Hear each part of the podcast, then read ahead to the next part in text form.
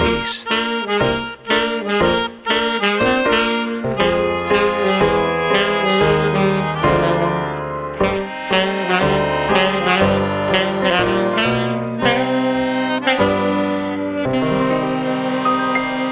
Osztályteremben ismét egyet ütött az óras, a fiúk a könyveikhez kaptak.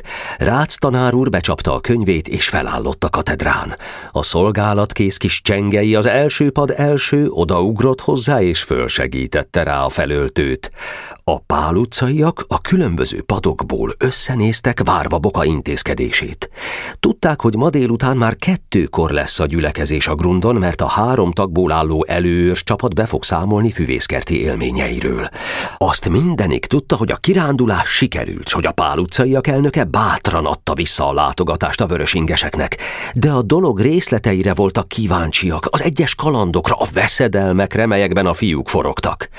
Bokából harapófogóval sem lehetett volna egy szót sem kivenni.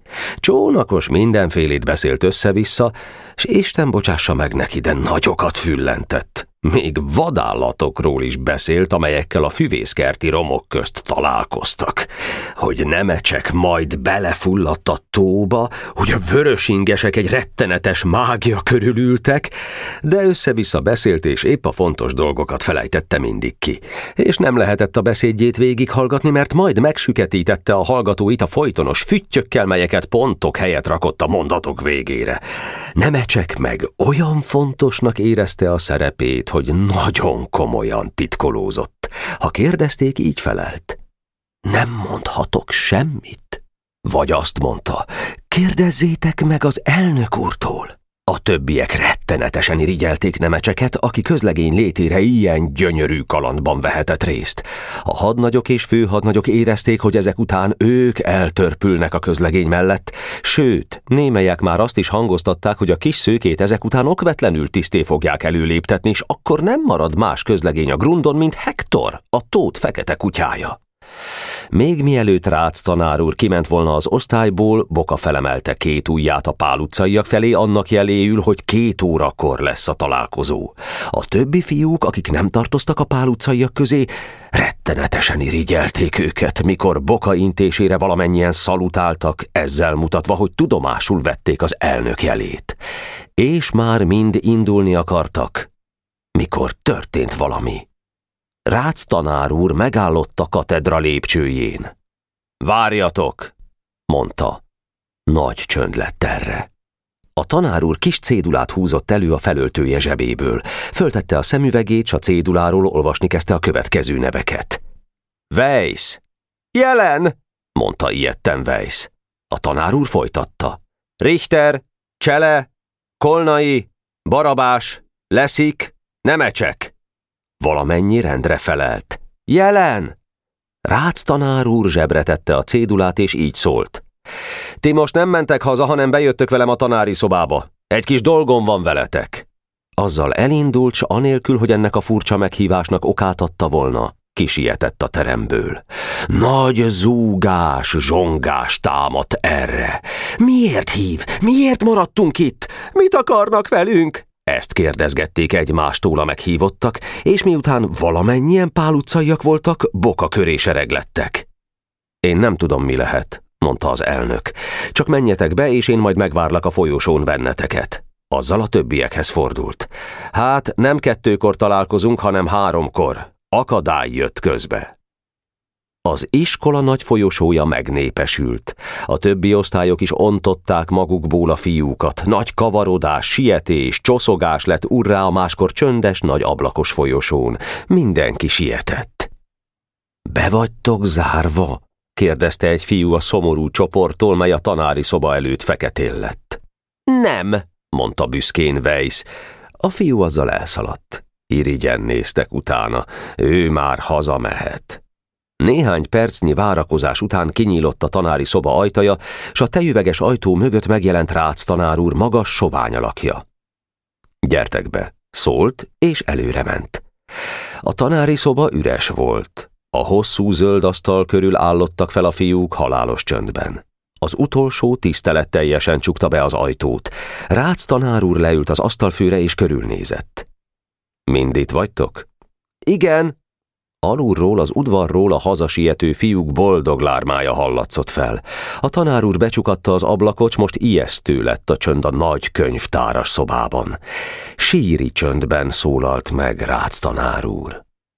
Itt arról van szó, hogy ti valami egyletet alakítottatok. Ezt megtudtam.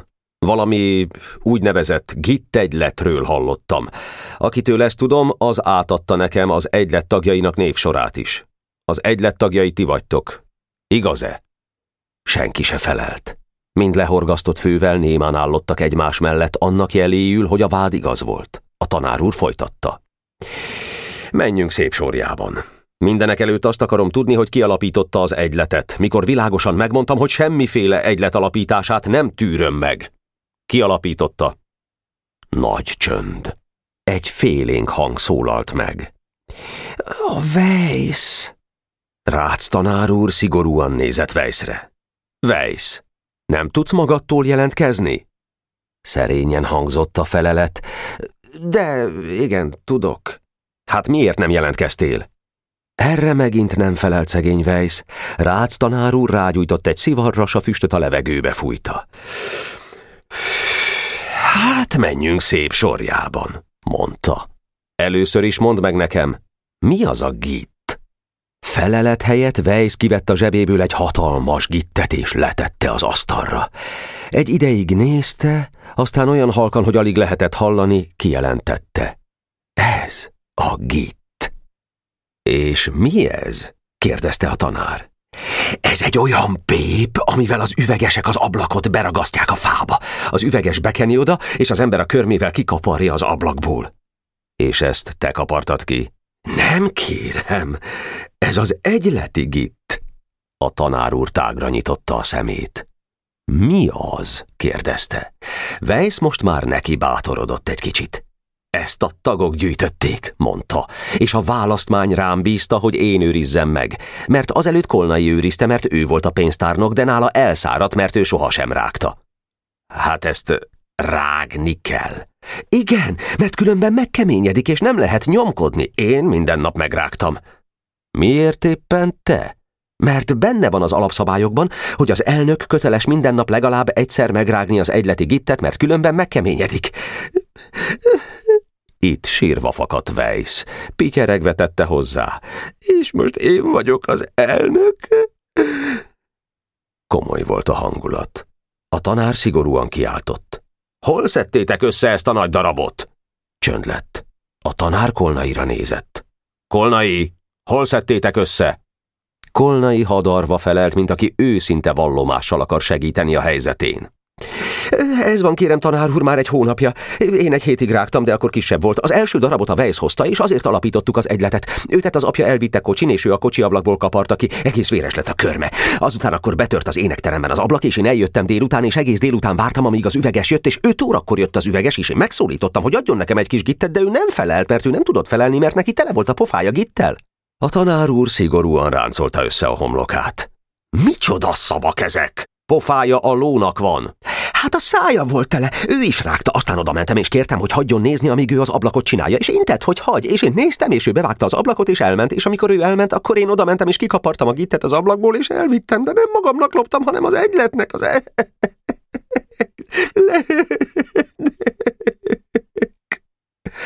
Ő is sírt. Ne sírj, mondta Rácz tanár úr. Vejsz a kabátja szélét tépdeste, és zavarában szükségesnek találta megjegyezni, mindjárt bőg. De Kolnai csak zokogott, szívet tépően zokogott. Weiss súgva szólt rá. Ne bőgj! S azzal ő is bőgni kezdett. A nagy sírás meghatotta Rácz tanárurat, nagyokat szippantott a szivarjából, s ekkor előlépett a sorból Csele. Az elegáns Csele büszkén kiállott a tanár elé, és elhatározta, hogy most ő is római jellem lesz, mint a minap a grundon boka. Határozott hangon mondta. Kérem, tanár úr, én is hoztam az egyletnek gittet. Büszkén nézett a tanár szemébe. Rácz tanár úr megkérdezte. Honnan? Oda-haza, szólt Csele. Összetörtem a madárfürdőkádat, és a mamám becsináltatta, és én rögtön kiszedtem a gittet. A víz mind kifolyt a szőnyegre, mikor a mandi fürdött. Minek is kell fürödni egy ilyen madárnak? A verebek nem fürödnek soha, mégis piszkosak. Rácz tanár úr előrehajolt a széken, fenyegetőleg mondá. Jó kedved van, Csele, majd segítek én mindjárt a bajodon. Folytasd, Kolnai! Kolnai szipogott és szepegett, az orrát törülte. Mit folytassak? Honnan szedtétek a többit?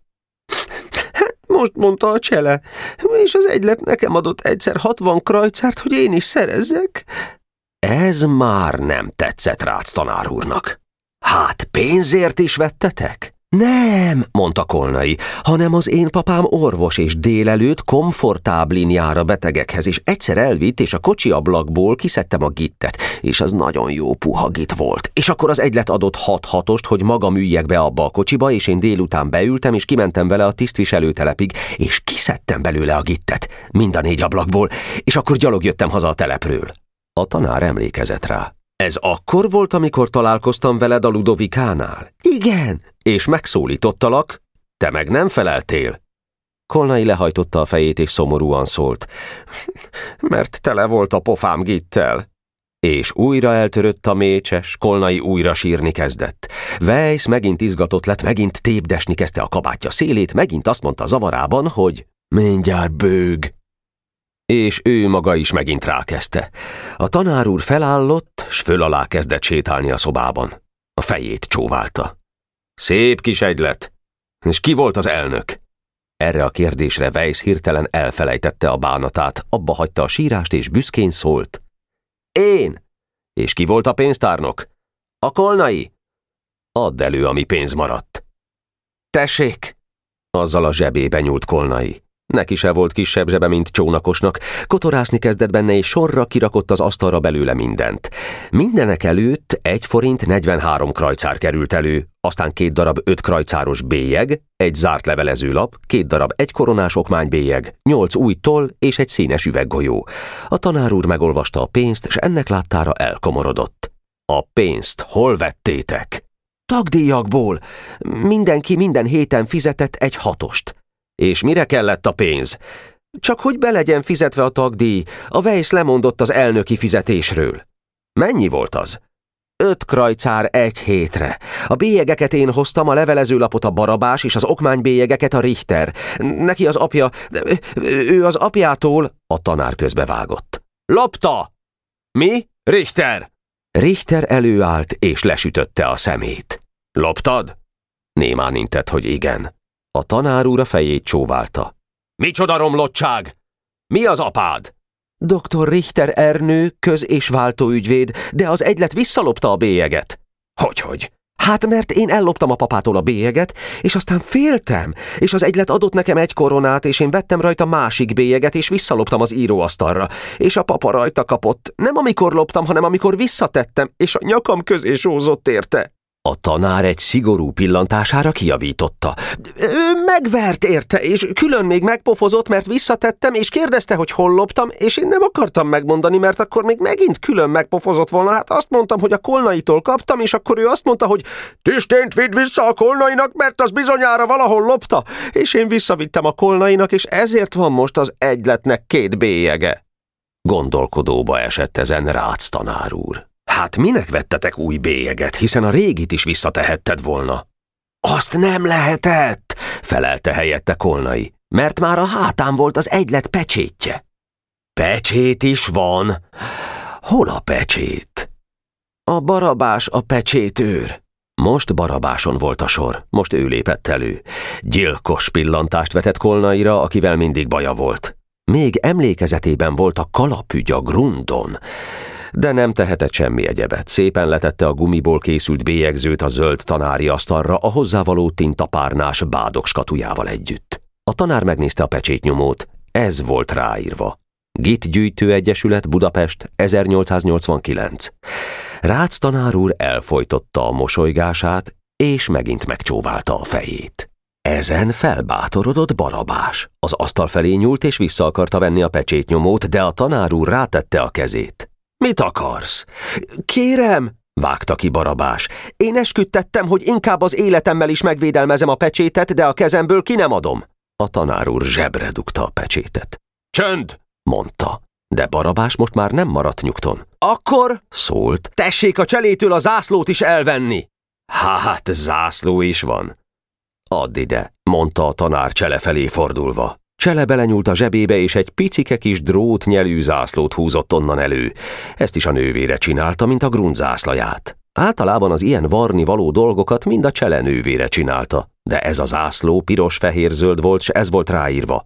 Gid Gyűjtő Egyesület Budapest, 1889, esküszünk, hogy rabok tovább nem leszünk.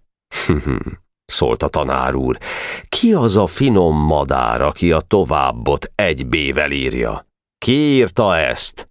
Senki nem felelt. A tanár úr dörgő hangon ismételte a kérdést. Ki írta ezt? Ekkor Csele gondolt egyet. Azt gondolta, hogy miért mártsa ő be a bajba a fiúkat. A továbbot ugyanis Barabás írta egybével, de miért szenvedjen Barabás? Tehát szerényen ezt mondta. A nővérem írta, kérem. És nyelt egyet utána. Nem volt szép tőle, de megmentette ezzel a pajtását. A tanár nem felelt semmit, és a fiúk most össze-vissza kezdtek beszélni. Kérem, a barabástól nem szép, hogy elárulta a zászlót, jegyezte meg dühösen Kolnai. Barabás mentegetőzött. Mindig velem van baja. Ha tőlem elvették a pecsétet, akkor már úgyis vége van az egyletnek. Csönd! vágta el a vitát Rácz tanár úr. Majd segítek én a bajotokon. Ezennel fel van oszlatva az egylet, és meg ne halljam többé, hogy ilyesmik bekeveredtek. Maga viseletből valamennyien szabályszerűt fogtok kapni, és Weiss pedig kevésbé szabályszerűt, mert ő volt az elnök. Pardon? jegyezte meg szerényen Weiss. Éppen ma voltam utoljára az elnök, mert ma kellett volna a közgyűlésnek lenni, és már mást jelöltünk erre a hónapra. A kolnait jelöltük, mondta vigyorogva Barabás. Az nekem mindegy, szólt a tanár. Holnap valamennyien itt maradtok kettőig, majd segítek én a bajotokon. Most pedig mehettek. Alá szolgája, hangzott kórusban, és mind megmozdultak. Ezt a zavaros pillanatot Weiss arra használta fel, hogy a gitt után nyúlt. A tanár meglátta. Nem hagyod békén? Weiss alázatos pofát vágott. Hát a gittet nem kapjuk vissza? Nem. Sőt, akinél még van, az adja rögtön vissza, mert ha megtudom, hogy valamelyiknél maradt, azzal szemben a legszigorúbban fogok eljárni. Erre előlépett a leszik, aki eddig hallgatott, mint a potyka. Kivett a szájából egy darab gittet, és odaragasztotta az egyleti csomóhoz, fájó szívvel és maszatos kézzel. Több nincs? Felelet helyett a leszik kitátotta a száját, mutatta, hogy nincs több. A tanár úr a kalapját vette. És csak még egyszer halljam, hogy egyletet alapítottatok. Takarodjatok haza! A fiúk némán sompolyogtak ki, csak egyikük szólalt meg csöndesen. Alá szolgálja mondta külön leszik, mert az előbb, mikor a többiek köszöntek, neki tele volt a szája. A tanár úr elment, s a föloszlatott gittegylet egyedül maradt. Szomorúan néztek egymásra a fiúk. Kolnai a várakozó Bokának mesélte el a kihallgatás történetét. Boka föllélegzett. Nagyon megijedtem, mondta, mert már azt hittem, hogy a grundot árulta el valaki. Ez alatt Neme csak odament a csoporthoz, és suttogva szólt. Nézzétek, mi alatt kihallgatott benneteket, én az ablaknál álltam. Egy új ablak volt, és... Hmm. Megmutatta a darab friss gittet, amit az ablakból kapart ki. A többiek áhítattal nézték. Weissnek fölragyogott a szeme. Hát ha git van, akkor megint egylet is van. A grundon megtartjuk a közgyűlést. A grundon! A grundon! Kiáltotta a többi is, és valamennyien szaladni kezdtek hazafelé. A lépcső vízhangzott a kiáltásaiktól, amint a pál utcaiak jelszavát harsogták. Ha-ho-ho, ha-ho-ho, és valamennyien kivágtattak a kapun. Boka egyedül ment lassan. Neki nem volt jó kedve. Neki geréb járt az eszében. Az áruló geréb, aki a lámpát cipelte a füvészkerti szigeten. Gondolatokba mélyedve ment haza, megebédelt, s neki látott a másnapi latin leckének. Isten tudja, hogy csinálták ilyen gyorsan, de a gittegylet tagjai már fél háromkor megjelentek a grundon. Barabás egyenesen ebédről jött, mert még majszolt egy nagy darab kenyérhéjat. Az ajtóban várta Kolnait, hogy barackot nyomjon a fejére. Sok volt már a Kolnai rovásán. Mikor teljes számban voltak, Vejsz a farakások közé hívta őket.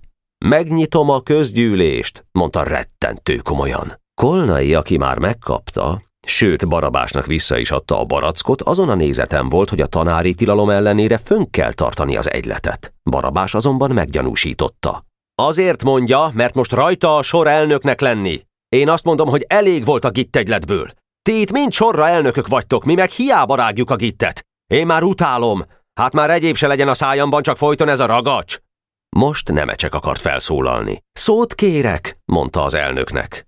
A titkár úr szót kér, mondta komolyan Weiss, és csöngetett egy kis kétkrajcáros csöngettyűvel. Nemecsekbe azonban, aki a gittegyletben titkári tisztet viselt, belefagyott a szó. Meglátta az egyik farakás mellett gerébet. Senki más nem tudta Gerébről azt, amit ő tudott, amit azon az emlékezetes estén bokával együtt ő is látott. Geréb egyedül sompolygott a farakások között, és egyenesen afelé a kis kunyhó felé futott, amelyben a tót lakott a kutyájával. Nem csak érezte, hogy neki kötelessége szemmel tartani az árulót, vigyázni minden lépésére. Boka azt mondta, hogy addig, amíg ő nem jön, Gerébnek nem szabad megtudnia, hogy látták a vörös ingesekkel ülni a lámpa körül a szigeten. Hadd higgye, hogy senki nem tud a dolog felől. De most itt volt, itt sompolygott. Csak minden áron tudni akarta, hogy miért megy a tóhoz, tehát így szólt. Köszönöm, elnök úr, de a beszédemet majd máskor mondom el. Eszembe jutott, hogy valami dolgom van. Weiss megint megrázta a kis csengőt.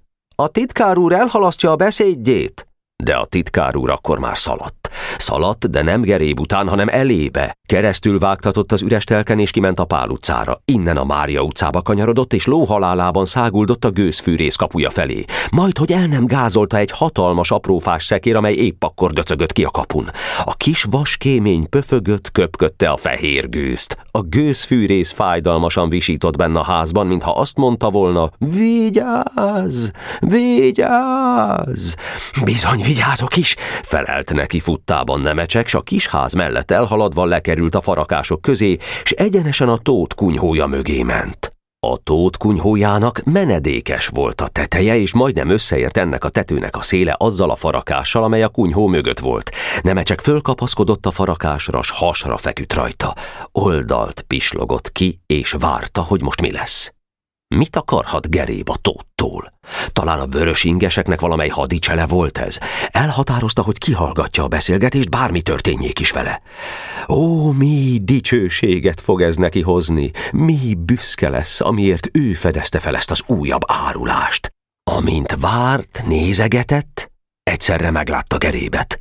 Geréb lassan, óvatosan közeledett a kunyhó felé, és folyton hátra tekintgetett attól való féltében, hogy követi valaki s csak miután meggyőződött arról, hogy senki se jön utána, vágott neki bátran az útnak. A tót nyugodtan üldögélt a kunyhó előtt a padon, szívta a pipájából azokat a szivar végeket, amiket a fiúk szoktak volt neki hozni, mert mindenki gyűjtötte a szivar végeket Janónak. Felugrott mellőle a kutya. Egyet-kettőt vakkantott Geréb felé, de mikor megérezte, hogy idevaló ember, visszafeküdt a helyére. Geréb egészen közel ment Janóhoz, úgyhogy a háztető elrejtette őket nemecsek szeme elől, de most már merész lett a kis szőke. Halkan, olyan halkan, ahogy csak tudott, átmászott a farakásról a kunyhó tetejére. Hasra feküdt a tetőn is, és úgy csúszott előre, fölfelé, hogy majd elől az ajtó fölött kidugja a fejét, és lenézzen rájuk. Egyet-kettőt recsentek is a deszkák alattas, ilyenkor nemecsek úgy érezte, hogy az erejében megáll a vér. De tovább mászott, óvatosan előre dugta a fejét, és ha e pillanatban a tótnak vagy gerébnek eszébe jutott volna, hogy fölnézzen, ugyancsak megijedt volna, ha ott látja a deszkák peremén a nemecsek okos kis szőke fejét, amint tágra nyitott szemmel figyelle azokra a dolgokra, amik a kunyhó előtt történnek. Geréb odalépett a tóthoz, és barátságosan mondta neki. Jó napot, Janó! Jó napot! Felelt a tót, és kisevette a pipát a szájából. Geréb közelebb hajolt hozzá. Szivart hoztam, Janó. Erre már kivette a szájából a pipát a tót. Felragyogott a szeme. Szegény Janónak életében nem sokszor jutott osztályrészül az a szerencse, hogy egészben lássa a szivart. Ő csak olyankor jutott hozzá, amikor már valaki elszívta a javát. Geréb három szivart vett elő a zsebéből, és Janó markába nyomta. Ejnye, gondolta magában Nemecsek.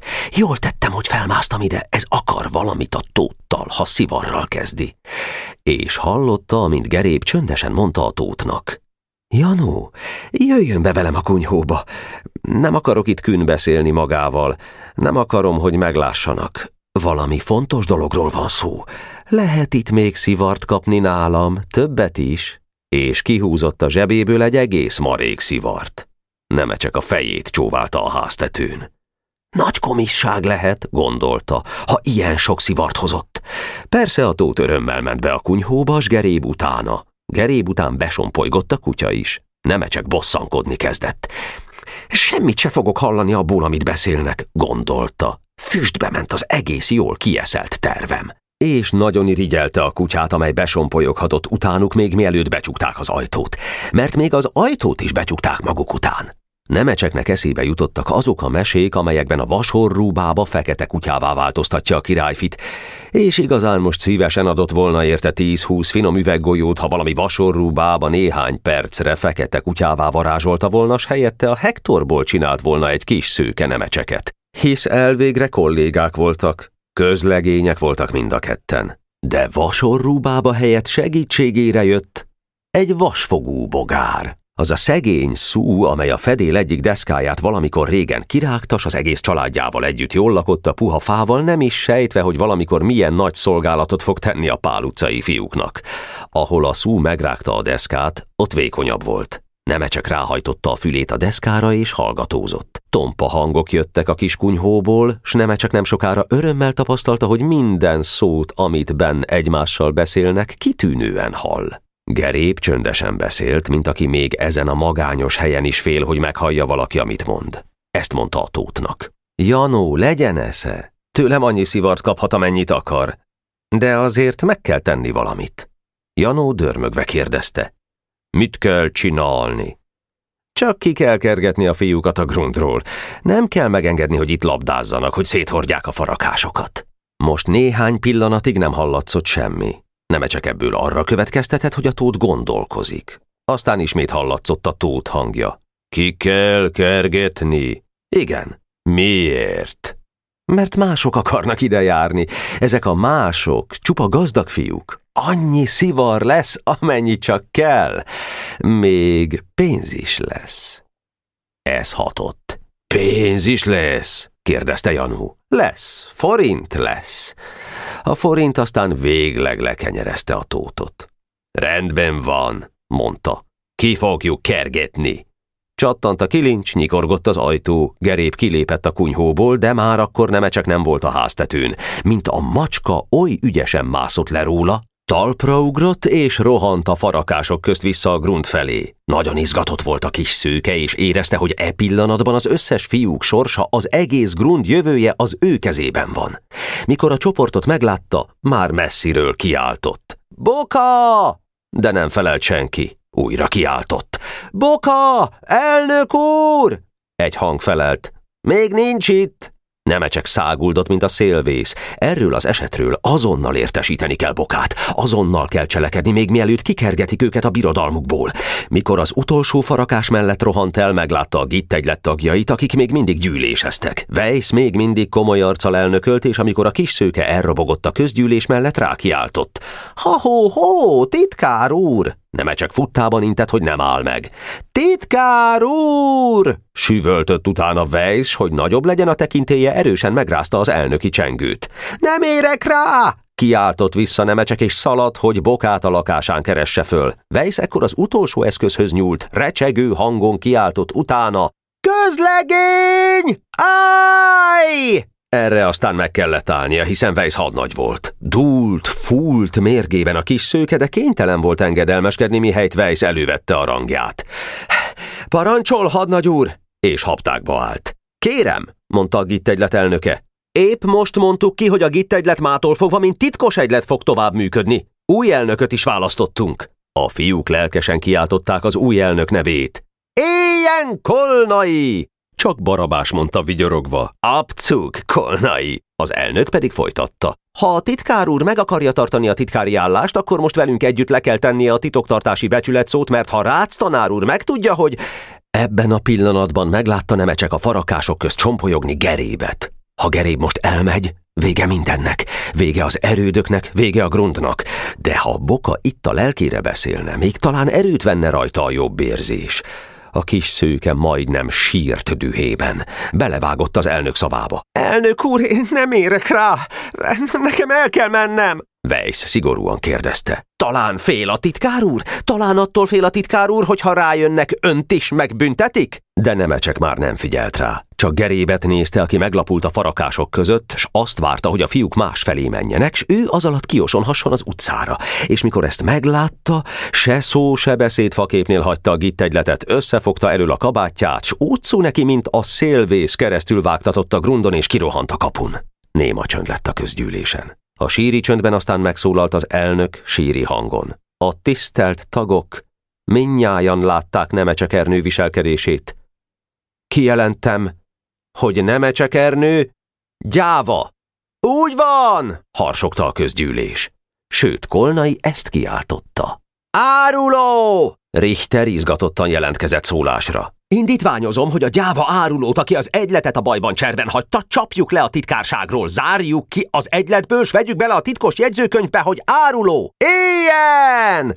Hangzott egyszerre minden torokból, s az elnök néma csöndben hirdette ki az ítéletét. A közgyűlés Nemecsek Ernőt gyáva árulónak jelenti ki.